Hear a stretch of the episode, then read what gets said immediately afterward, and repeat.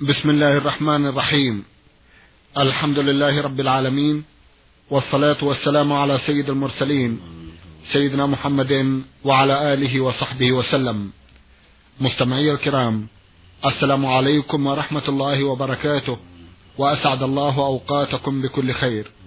هذه حلقة جديدة مع رسائلكم في برنامج نور على الدرب. رسائلكم في هذه الحلقة نعرضها على سماحة الشيخ عبد العزيز بن عبد الله بن باز الرئيس العام لإدارات البحوث العلمية والإفتاء والدعوة والإرشاد. في بداية لقائنا نرحب بسماحة الشيخ ونشكر له تفضله بالإجابة على أسئلة السادة المستمعين. فأهلا وسهلا بالشيخ عبد العزيز. حياكم الله وبارك حياكم الله. أولى رسائل هذه الحلقة سماحة الشيخ رسالة وصلت إلينا من أحد الإخوة المستمعين يقول جيم ميم عين ويعمل بالمملكة. أخونا يرجو مناقشة موضوع سبق أن تفضلتم بالإجابة على إثارة سؤال عنه. يقول سماحة الشيخ ما هي العلاقة بين كل من مسجد الرسول صلى الله عليه وسلم بما فيه من قبره وقبر صاحبيه ومسجد من المساجد التي توجد بها قبور حيث أنه بعد سماع سماحة الشيخ عبد العزيز في هذه المسألة فقد أوضح بأن ذلك كان خطأ عند توسعة المسجد في عهد عبد الملك. ولكن كثيرا من المسلمين يتساءلون إذا كان هذا خطأ فإنه من الممكن تدارك الخطأ وعلاجه. ذلك بأن يفصل القبر عن المسجد تماما حيث أنه لا يكفي السور لأن باقي المقابر بالمساجد الأخرى حولها أيضا سور وبذلك من الصعب إقناعهم باختلاف المسجد النبوي عن غيره. إن هذه المسألة إذا تفضلتم عند حسمها سوف تقضي قطعا على افتتان المسلمين وسوف تمنع وتساعد على نبش القبور التي استجدت على المساجد. ندعو الله لكم بالتوفيق في بحث هذا الموضوع وجزاكم الله خيرا. بسم الله الرحمن الرحيم. الحمد لله رب العالمين. وصلى الله وسلم وبارك على عبده ورسوله وخيرته من خلقه وأمينه على وحيه نبينا وإمامنا وسيدنا محمد بن عبد الله وعلى آله وأصحابه ومن سلك سبيله واهتدى بهداه إلى يوم الدين. أما بعد فلا شك أن إدخال القبر الشريف في المسجد الشريف كان سببا لفتنة بعض الناس. بوضع القبور في المساجد والبناء على القبور. وسبق في حلقات مضت بيان الواقع وهو أن الوليد بن عبد الملك وليس هو عبد الملك بل الوليد بن عبد الملك في خلافته لما وسع المسجد النبوي رأى إدخال الحجرة النبوية في المسجد بسبب التوسعة. وأنكر ذلك عليه بعض الناس بعض التابعين. ولكنه رأى أن التوسعة تدعو إلى ذلك فلهذا أدخله وصار ذلك الإدخال سببا لفتنة بعض الناس في البناء على القبور واتخاذ المساجد عليها. وليست العلاقة بين مسجد النبي صلى الله عليه وسلم وحجرته مثل العلاقة التي بين المساجد والقبور الأخرى. فرق عظيم. فإن النبي صلى الله عليه وسلم دفن في بيته في بيت عائشة ودفن معه صاحباه أبو بكر وعمر رضي الله تعالى عنهما. ولم يدفن في المسجد عليه الصلاة والسلام ولا صاحباه بل كلهم دفنوا في البيت. وأما القبور الأخرى فهي تدفن في المساجد ويظن أهلها أن هذا قربة وأنه طاعة. وربما حدث المسجد بعد ذلك يوجد قبر ثم يبنى عليه مسجد كل هذا واقع. فليس هذا كهذا. وقد قال النبي صلى الله عليه وسلم في الحديث الصحيح بل في الأحاديث الصحيحة لعن الله اليهود والنصارى اتخذوا قبور أنبيائهم مساجد. قالت عائشة رضي الله عنها يحذر ما صنعوا. وقال عليه الصلاة والسلام ألا وإن من كان قبلكم كانوا يتخذون قبور أنبيائهم وصالحيهم مساجد. ألا فلا تتخذوا قبور مساجد فإني أنهاكم عن ذلك رواه مسلم في الصحيح. ولما قالت له عليه الصلاة والسلام أم سلمة وأم حبيبة رضي الله تعالى عنهما إنهما رأتا في أرض الحبشة كنيسة وذكرتا ما فيها من الصور. قال أولئك إذا مات فيهم الرجل الصالح بنوا على قبره مسجدا. وصوروا في تلك الصور ثم قال عليه الصلاة والسلام أولئك شرار الخلق عند الله. فأخبر أن الذين يبنون على قبور المساجد ويصورون على الصور أنهم شرار الخلق لأنهم فعلوا أمرا يجر الناس إلى الشرك ويوقعهم في الشرك لأن البناء على القبور واتخاذ المساجد عليها واتخاذ الصور عليها كل هذا من وسائل الشرك. ولهذا حذر من ذلك النبي عليه الصلاة والسلام وأبدى وأعاد في ذلك. والوليد حين أدخل الحجرة النووية لم يكن على باله هذا الأمر ولم يظن أن الناس يشتبه عليهم الأمر ويعتقدون أن هذا مثل هذا وأن إدخال الحجرة برمتها من جنس إيجاد القبور في المساجد أو من جنس إقامة المساجد على القبور. وليس هذا كهذا. فالحاصل أن إدخال الحجرة النبوية في المسجد ليس من جنس عمل الغلاة في القبور الذين بنوا عليها المساجد أو أحدثوها في المساجد. هذا غير هذا. فإحداث القبر في المسجد أمر لا يجوز. ومنكر ووسيلة للشرك لصاحب القبر. وهكذا كون المسجد يبنى عليه كما فعلت بنو إسرائيل والمسجد يبنى عليه. هذا أيضا, أيضا لا يجوز. ولهذا قال عليه الصلاة والسلام في الحديث الصحيح المتفق عليه لعن الله اليهود والنصارى اتخذوا قبور أنبيائهم مساجد. فالواجب على أهل الإسلام أينما كانوا في أي في كل مكان أن لا يبنوا على القبور مساجد وأن لا يبنوا عليها قبابا ولا غيرها ويجعلوها ضاحية بارزة كما كان في القبور في عهد النبي صلى الله عليه وسلم كذلك في البقيع وغيره. ليس عليها بناء. وكما هو الحال الآن في البقيع والحمد لله قد أزيلت عنها المباني وهكذا في مكة. فالمقصود أن الواجب أن تكون القبور بارزة ضاحية ليس عليها بناء. هذا هو الواجب. لا يبنى عليها قباب ولا مساجد ولا غير ذلك. وأما إدخال الوليد بن عبد الملك الحجرة النبوية فكان لأجل التوسعة وإن كان هذا غلطا ينبغي أنه لم يقع حذرا من هذه الفتنة التي وقعت لبعض الناس لكنه رحمه الله وعفى الله عنا وعنه لم ينتبه لهذا الأمر الذي حصل في الناس الآن. ولعل أسباب عدم إخراجه من المسجد بعد ذلك أن كل وال يتولى المدينة يخشى أنه إن فعل شيئا أن يقام عليه وأن ينكر عليه وأن يقال أنت تبغض النبي صلى الله عليه وسلم وأنت وأنت وأنت فيتهم. فلهذا ترك الناس إخراج الحجرة بعدما أدخلت. لعل هذا هو السبب والله أعلم فيما أعتقد أن الولاة الذين تولوا الإمرة بعد الوليد لعلهم خشوا إذا أخرجوا الحجرة من المسجد أن يقال فيهم إنهم كيت وكيت أنهم ليسوا يحبون النبي صلى الله عليه وسلم أو أنهم مقصرون في حق النبي عليه الصلاة والسلام أو ما أشبه ذلك من الأقاويل التي قد يخشى منها فلهذا ترك هذا الأمر ولم يخرج من المسجد من أجل خوف قالة الناس وفتنة الناس بالقيل والقال في إخراجه من المسجد بعدما أدخل. ثم أيضا مثل ما تقدم ليس هذا من جنس ما يفعله الناس بل هذه حجرة برمتها بيت برمته أدخل فليس من المسجد.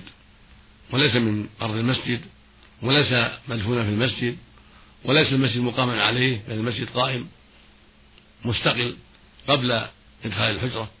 فالمسجد قائم وإنما جاءت التوسعة فقط اليسيرة التي جاءت من جهة الشرق. هذا هو الواقع. فلا يجوز لأحد يحتج بهذا على البناء على القبور أو إدخال القبور في المساجد. لا حجة له بهذا بل الواجب أن تكون القبور بعيدة عن المساجد ليست في المساجد. بل تكون في أرض مستقلة وضاحية شامسة مكشوفة ليس في ليس عليها بناء وليس عليها مساجد. هذا هو الواجب على جميع المسلمين في كل مكان. طاعة للنبي صلى الله عليه وسلم وامتثالا لأمره واتباعا لسنته وحذرا من وسائل الشرك. ولهذا أبدى وأعاد في هذا عليه الصلاة والسلام وكثر في ذلك لئلا يقع الناس في الشرك. ومن ذلك ما تقدم في الأحاديث الصحيحة. لعن الله اليهود والنصارى اتخذوا قبور أنبياء مساجد. ومن هذا قول صلى الله عليه وسلم ألا وإن من كان قبلكم كانوا يتخذون قبور أنبيائهم وصالحيهم مساجد. ألا فلا تتخذوا قبور مساجد فإني أنهاكم عن ذلك. رواه مسلم في الصحيح من حديث جندب بن عبد الله البجلي. وهكذا حديث أبي هريرة رضي الله عنه في الصحيح. يقول صلى الله عليه وسلم قاتل الله اليهود والنصارى اتخذوا قبور أنبيائهم مساجد. فالواجب على أهل الإسلام أن يحذروا ذلك وألا يحتجوا بما فعله الوليد بن عبد الملك بن إدخال الحجرة النبوية فإنه أدخل بيتا ولم يدفن في المسجد ولم يحدث قبرا في المسجد وإنما أدخل الحجرة اجتهادا منه للتوسعة للتوسعة للمسلمين.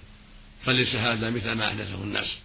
ولا ينبغي أن يقاس هذا على هذا بل واجب الحذر مما نهى عنه النبي صلى الله عليه وسلم ولعن أهله الفاعلين ومن ذلك ما روى جابر بن عبد الله البجلي رضي الله جابر بن عبد الله الأنصاري رضي الله عنه عن النبي صلى الله عليه وسلم نهى عن تجسس القبور وعن القعود عليها والبناء عليها. فالرسول نهى أن يجسس القبر ونهى أن يقعد عليه ونهى أن يبنى عليه. وهذا يشمل القبة والمسجد وغير ذلك. فالواجب على جميع المسلمين طاعة النبي صلى الله عليه وسلم وامتثال أمره والحذر مما نهى عنه في القبور وغيرها فلا يبنى عليها ولا يتخذ عليها قبة ولا مسجد ولا تجصص كل هذا نهى عنه النبي عليه الصلاة والسلام.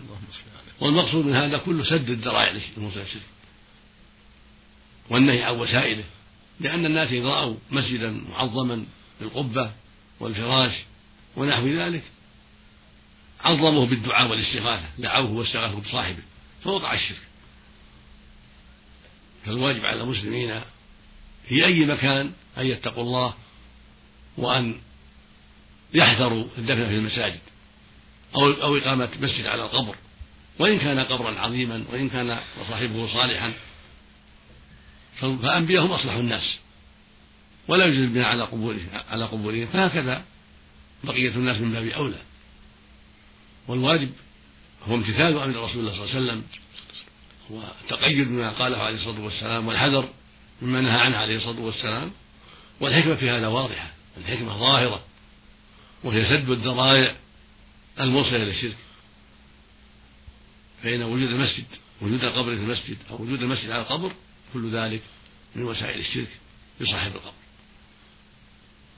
نسأل الله للجميع الهداية والتوفيق. اللهم ونسأل الله يبصر المسلمين اللهم وأن يمنحهم ثقة بالدين وأن يعيذهم من أسباب الشرك ومن وسائله وذرائعه إنه سميع قريب.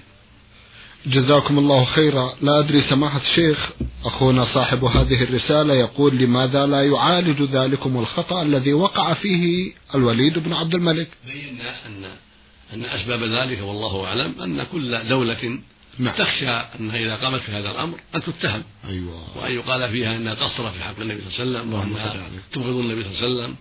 أو أنها جاهلة بالإسلام أو أنها وأنها قد يتحاشون الدخول في هذا الأمر. طيب. يقولون ما دام سكت من قبلنا وتركه من قبلنا نتركه.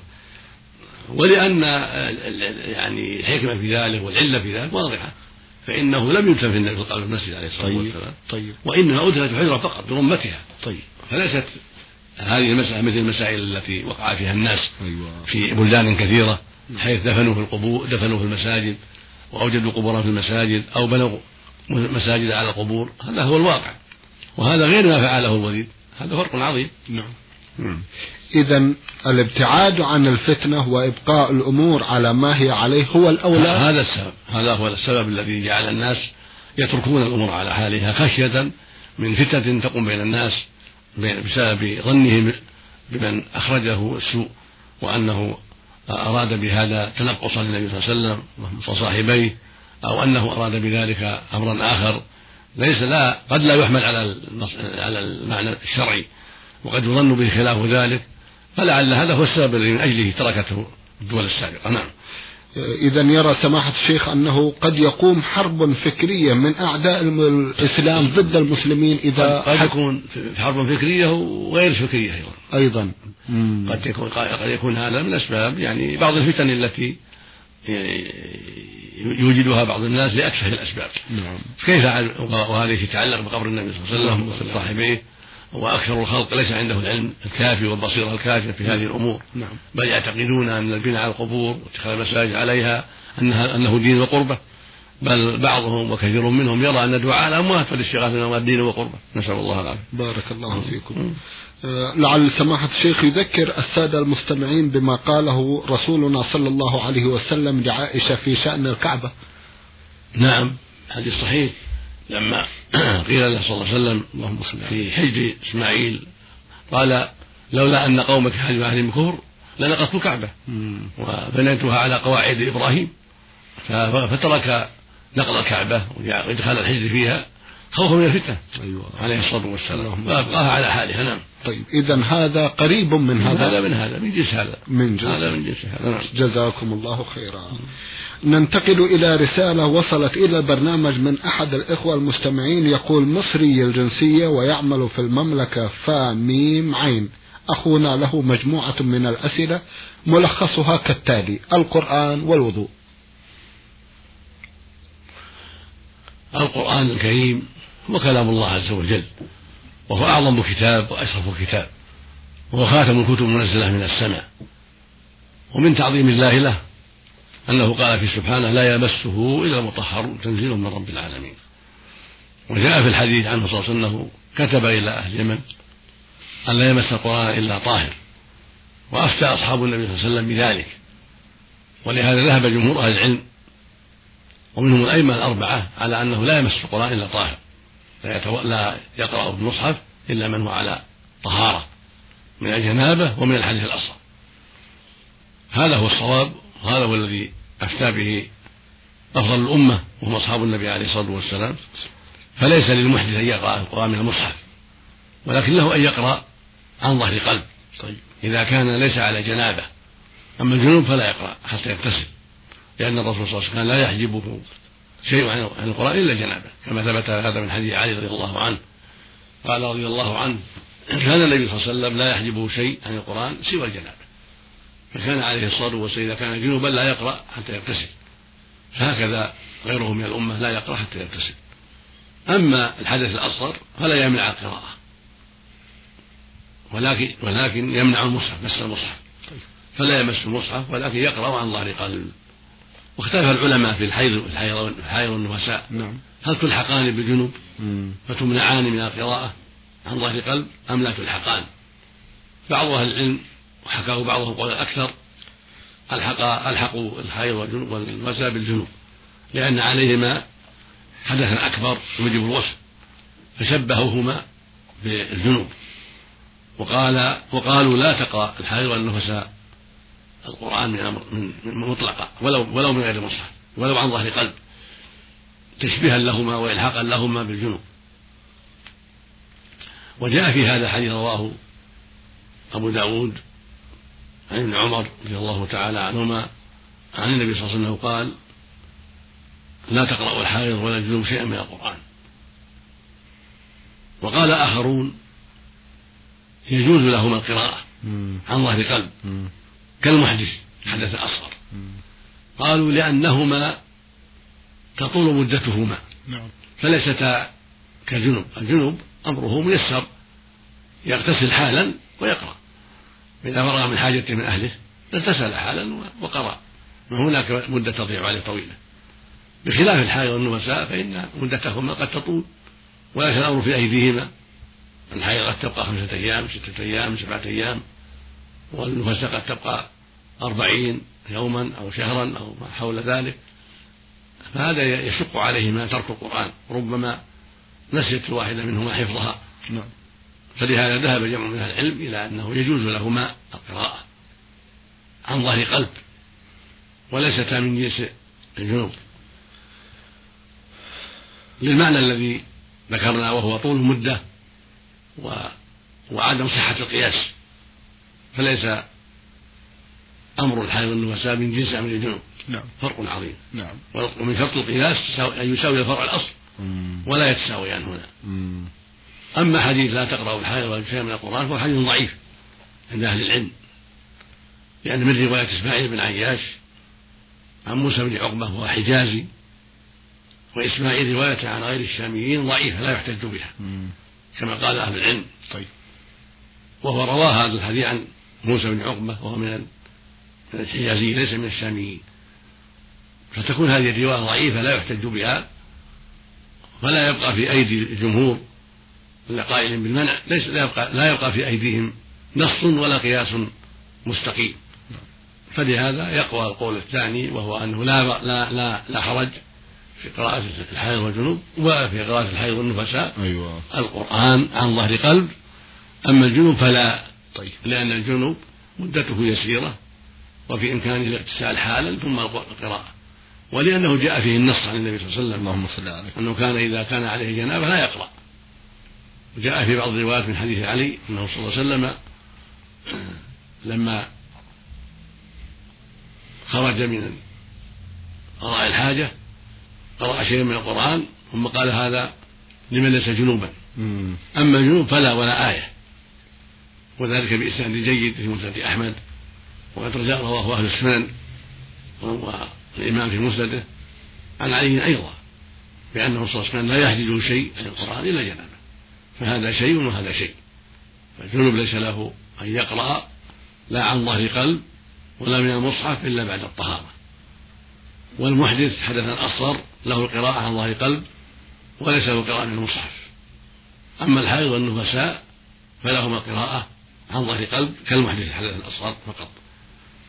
وليس لهما أن تمسا المصحف من باب أولى كالمحدث الذي حدث الأصغر لا يمس لا يمس المصحف. فهما من باب أولى لا تمسان المصحف ولكن تقرأان عن ظهر قلب. هذا هو الأقرب وهذا هو الأظهر والأرجح لما لما سبق من الدليل والتوجيه. والله أعلم. نعم. بارك الله فيكم. إذا كان مس المصحف سماحة الشيخ من وراء حاجز كالقفازين مثلا. هذا أجازه جماعة من العلم وهو قول قوي. طيب. إذا مسه من دون حائض المحدث أو المحدث أو الحائض أو النفساء هذا قول قوي. بخلاف الجنوب فلا يقرأ أبدا ولو من دون حائض نعم. نعم. ولا يمسه نعم. بارك الله فيكم. أخونا يسأل بالنسبة للمتوضي آه، ذي اللحية الكثيفة هل يشترط أن يصل الماء إلى منابت الشعر؟ يكفيه أن يمر الماء عليها إذا أمر الماء عليها نعم. كفى. طيب. فقد جاءت الأحاديث الصحيحة عن رسول الله صلى الله عليه وسلم دالة على أن إجراء الماء على اللحية يكفي. وأن إذا غسل وجهه حتى أجرى الماء على اللحية كفى ذلك. وإن خللها كان أفضل. طيب. إذا تيسر تخليلها نعم. فهو أفضل. فقد فعل النبي هذا وهذا عليه الصلاة اللهم صل وسلم عليه. نعم. آه، بالنسبة للإمام إذا كان يسقط عليه بعض الأحرف نظرا للدغة في لسانه ما رأيكم في هذا؟ إذا كانت الفاتحة سليمة أيوة. ولا يضع منها شيء فلا بأس لأن قراءة غيرها ليس بواجب المستحب وإنما الواجب قراءة الفاتحة هو الركن. فإذا كانت الفاتحة سليمة يؤديها كما ينبغي فصلاته صحيحة. ولا بأس بإمامته وإن كان لا يستطيع ذلك فلا يكون إماما يصلي مع الناس مأموما. نعم. نعم. بارك الله فيكم. في نهاية هذه الحلقة, رسالة الأخت المستمعة من المغرب الشقيق التي عرضنا بعضا من أسئلتها في حلقة مضت وفي هذه الحلقة تسأل عن الشعر الذي ينبت في وجه المرأة ما رأيكم في إزالته؟ هذا فيه تفصيل. إن كان شعرا عاديا فلا يجوز أخذه لحديث لعن النامصة والمتنمصة نعم. فقد ذكر أئمة اللغة أن النمص أخذ الشعر من الوجه والحاجبين. أما إن كان شيئا زائدا يعني يعتبر مثله تشويها للخلقة نعم. كالشارب أيوة. اللحية فهذا لا بأس بأخذه ولا حرج لأنه يشوه خلقتها ويضرها. أما الشيء العادي اللي ما فيه تشويه ولا بل هو عادي فلا هذا لا تأخذه. كالحاجبين نعم. بارك الله فيكم. سماحة الشيخ في ختام هذا اللقاء أتوجه لكم بالشكر الجزيل بعد الله سبحانه وتعالى على تفضلكم بإجابة السادة المستمعين وآمل أن يتجدد اللقاء وأنتم والمستمعون على خير. نسأل الله مستمعي الكرام كان لقاؤنا في هذه الحلقة مع سماحة الشيخ عبد العزيز بن عبد الله بن باز الرئيس العام لإدارات البحوث العلمية والإفتاء والدعوة والإرشاد. من الإذاعة الخارجية سجلها لكم زميلنا عبد الله عريف الحربي. شكرا لكم جميعا وسلام الله عليكم ورحمته وبركاته.